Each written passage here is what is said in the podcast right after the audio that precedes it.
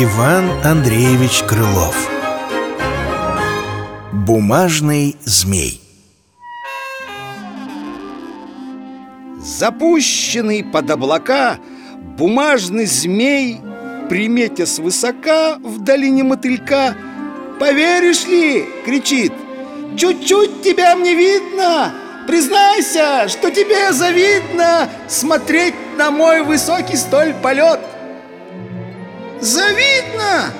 Право нет. Напрасно о себе ты много так мечтаешь.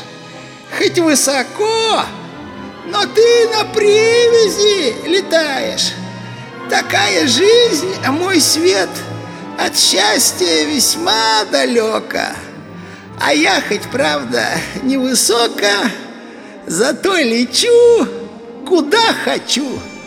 Да, я же так, как ты, в забаву для другого, пустого. Век целый не трещу.